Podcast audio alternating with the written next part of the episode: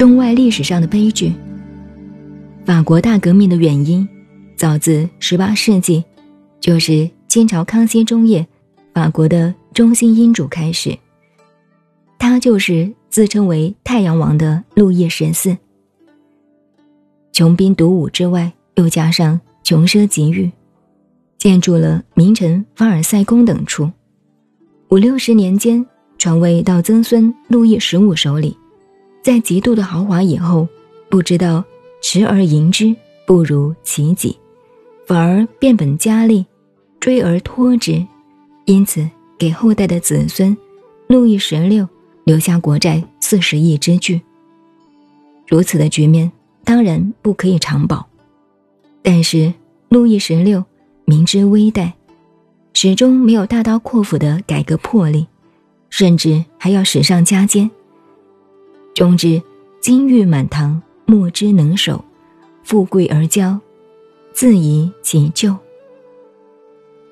路易十六在凡尔赛宫的宫廷生活，耗费国家金钱之多，令人叹为观止。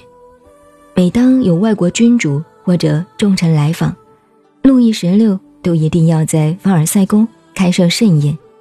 一次宴会下来，动辄就是千万金元，笙歌达旦，做长夜之欢，戏子、歌女、舞伎，日夜不停地出入宫门，跳舞衣舞，唱仪赏曲。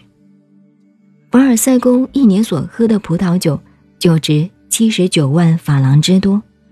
此外，单是鱼肉就多达三百四十七万法郎，还有点灯的蜡烛费用，也在五万法郎以上。至于皇宫中所用的宫女、宫人，那更是多到难以置信。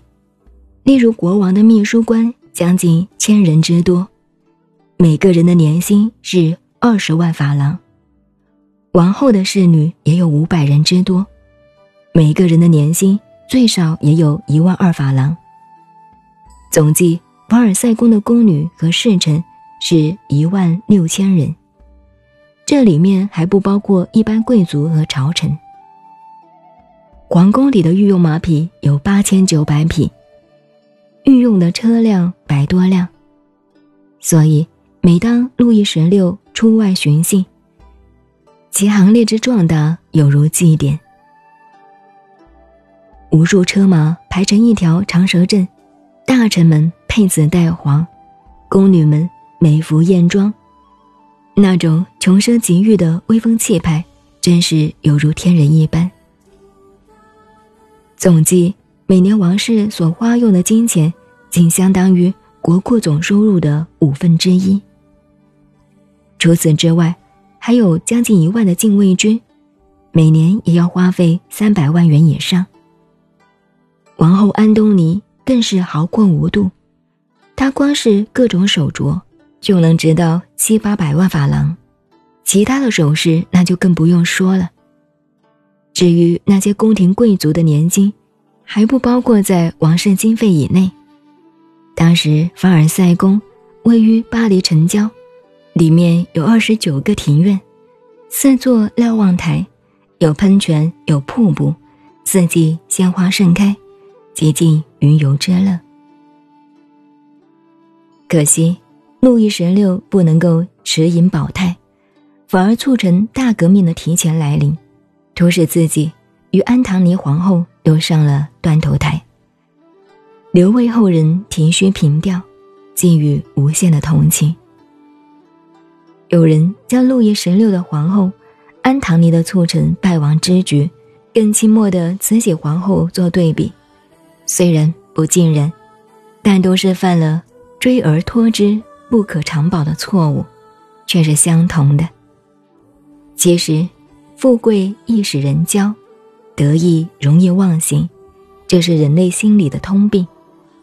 尤其是以往历史上的帝后王孙，生育在深宫之中，徜徉于太监宫女之手，怎么能够知道人间社会的种种？因此，在我们的历史上，便常有自卑身为帝室儿孙的浩叹。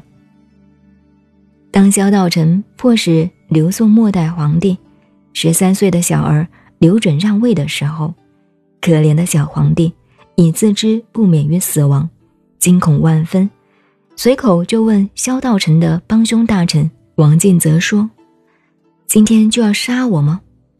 王进则说：“不要怕，不过迁居别宫，官家先是娶司马家，也是如此。”刘准一边哭一边说：“愿后生世事勿复生帝王家。”同样的问题发生在明思宗的时代，当李闯王率兵入宫的时候，思宗用剑砍杀他的女儿长平公主，叹曰：“汝何故生我家？”由此，更加可以明白深入传统道家哲学的历代隐士、高士们。博帝王而不为，唯恐富贵来破，于是便有“避世唯恐不早，入山唯恐不深”的思想了。有关历史名人在富贵贫贱之际，这一类的人生经验典故，多到不胜枚举。